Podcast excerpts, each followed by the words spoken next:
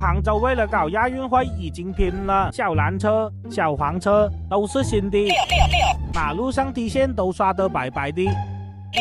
公交车都是干干净净的。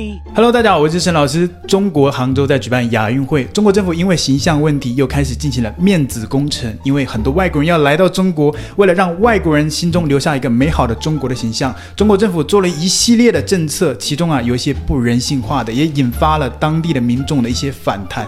其中啊第一点，发种子。哈，很多民众想象不到发种子干嘛呢？就是让你种。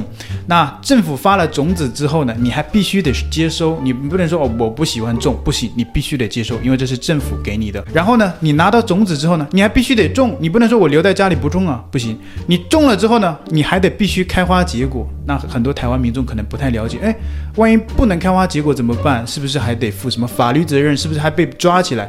当然不会，毕竟呢、我们中国是一个法治国家，对不对？所以，我们政府一开始也想到了这个后果。诶，万一有些花不开呢，怎么办？我们政府啊，很贴心的预料这个结果啊，这个你自己得负责。毕竟我们种子已经发给你了，那怎么办呢？我们倒不至于抓你了，你要自己花钱去买一株新的花来，你直接买一株现成的花来，真是服了这种操作，让我们家一周内种出花来，政府免费发的种子，如果培育不出来，自己去买已经长好的花，自己负责，这是什么逻辑？我们小区居委会发了几袋种子，也没给花盆，意思是要我自己想办法吗？我的工作根本没时间去培育花，我想问一句，负责这方面的地方领导，请问？表面光鲜亮丽又有什么意义呢？因为杭州发起了一个叫“花满杭城”的亚运专项活动，不仅给市民们发放各种花种，甚至还安排了吊车，直接把花挂到你家阳台。路边扫个单车，他都在提醒你。当好东道主，喜迎亚运会。你都骑出二里地了，他口号还没停。亚运为了帮助和外国友人沟通呢，一些单位还发放了英文练习册。呃，就是这个发音教学啊，多少有点人性化了啊。有了这个小册，咱不管是出行还是去景点，都能在咱们国际友人面前当好东道主。有些地方啊，因为有一些房子还没有建成，烂尾楼了。什么叫烂尾楼呢？就是中国经常有些地方啊，就是把民众的钱收到手里，但是啊，房子却不给你建好，然后有些可能就跑路了。有些可能就是因为经济不好倒闭了，反正这些受害的都是民众本身。那这些房子呢，就被称之为烂尾楼，就是房子可能就一个骨架，窗户啊什么都没有。那中国有很多的这种烂尾楼嘛，没想到这个美丽的杭州啊也有烂尾楼，那怎么办呢？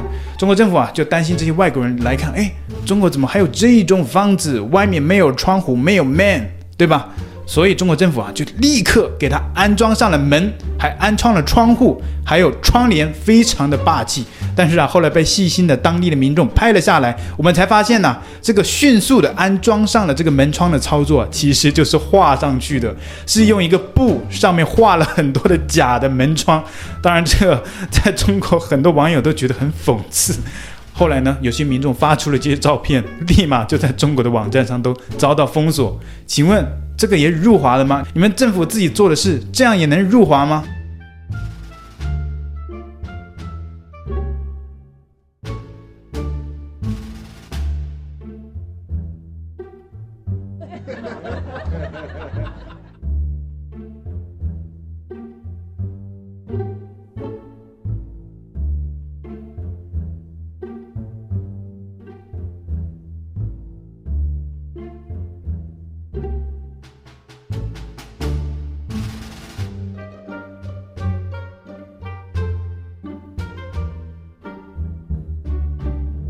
还有当地的网友留言说啊，我们这边的很多老房子现在入口都被封了，外面的车进不来，说是亚运会结束后就会给我们放开管制。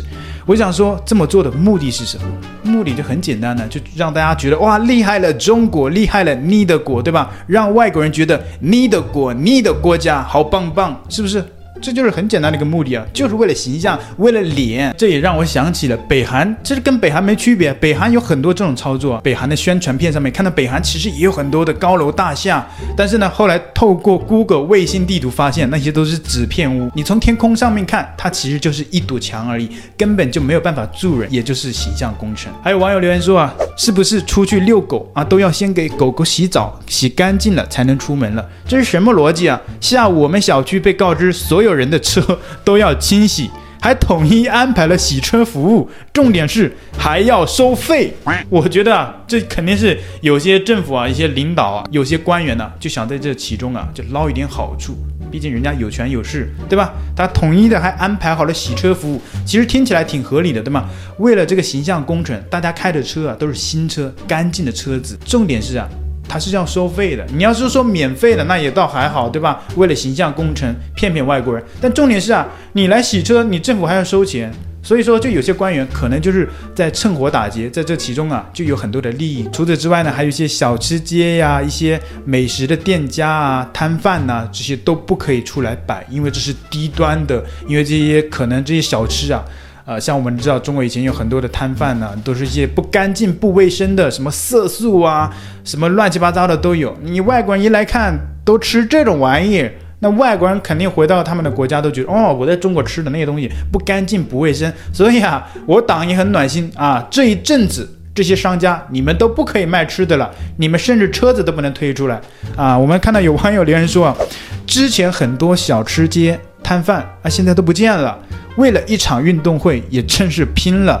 还有些叔叔阿姨没当回事，继续出来做生意，结果车子被没收了。现在大家都不容易，真不希望我们杭州美丽的外表下是这么没有温情的城市。如果是我的父母，我心里该有多难受啊！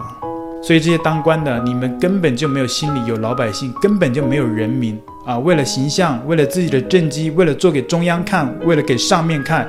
根本就不在乎下面人的生存的空间。杭州为亚运会付出了太多，把能画的全部都画上了。为了让城市好看，直接给市民发种子种花，连小路两边的墙壁都用高压水枪专门进行了清理。甚至有网友爸爸的单位发了能随身携带的英语书。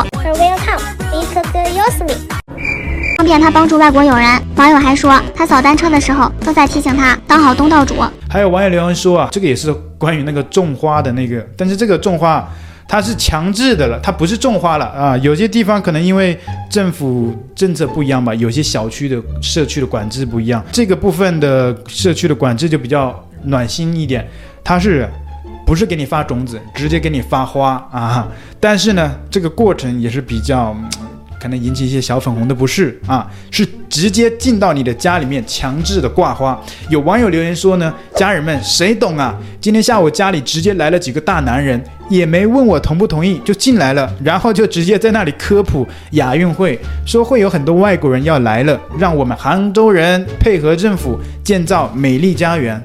所以外国人要来，外国人不是境外势力吗？怎么现在把外国人当做神一样的供着，对吧？外国人的眼睛都要顾着他们，看到中国，哇，中国好漂亮，要满足外国人的这个眼睛啊，满足外国人的视觉享受。他们不是境外势力吗？对吧？后面还说什么？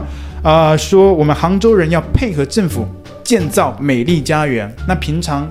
你怎么不去建造？现在有外国人来了，为了满足外国人的视觉享受，你就开始说要建造美丽家园了。拜托，涿州人民难道就不该配建造美丽的家园吗？而且他们是受害者，他们是被迫泄洪的。现在大家去看看网络上多少涿州人民在那边表达不满，涿州人的家都没有了，都不能住了，政府也没有一句回应。请问涿州人他们不是中国人吗？喜欢我的频道，请记得帮我按赞、留言，一定要开启小铃铛哦。另外，你可以透过加入频道会员以及影片下方的超级感谢，包括不略过广告、观看一遍赞助频道。你的中国好朋友陈老师，我们下期见。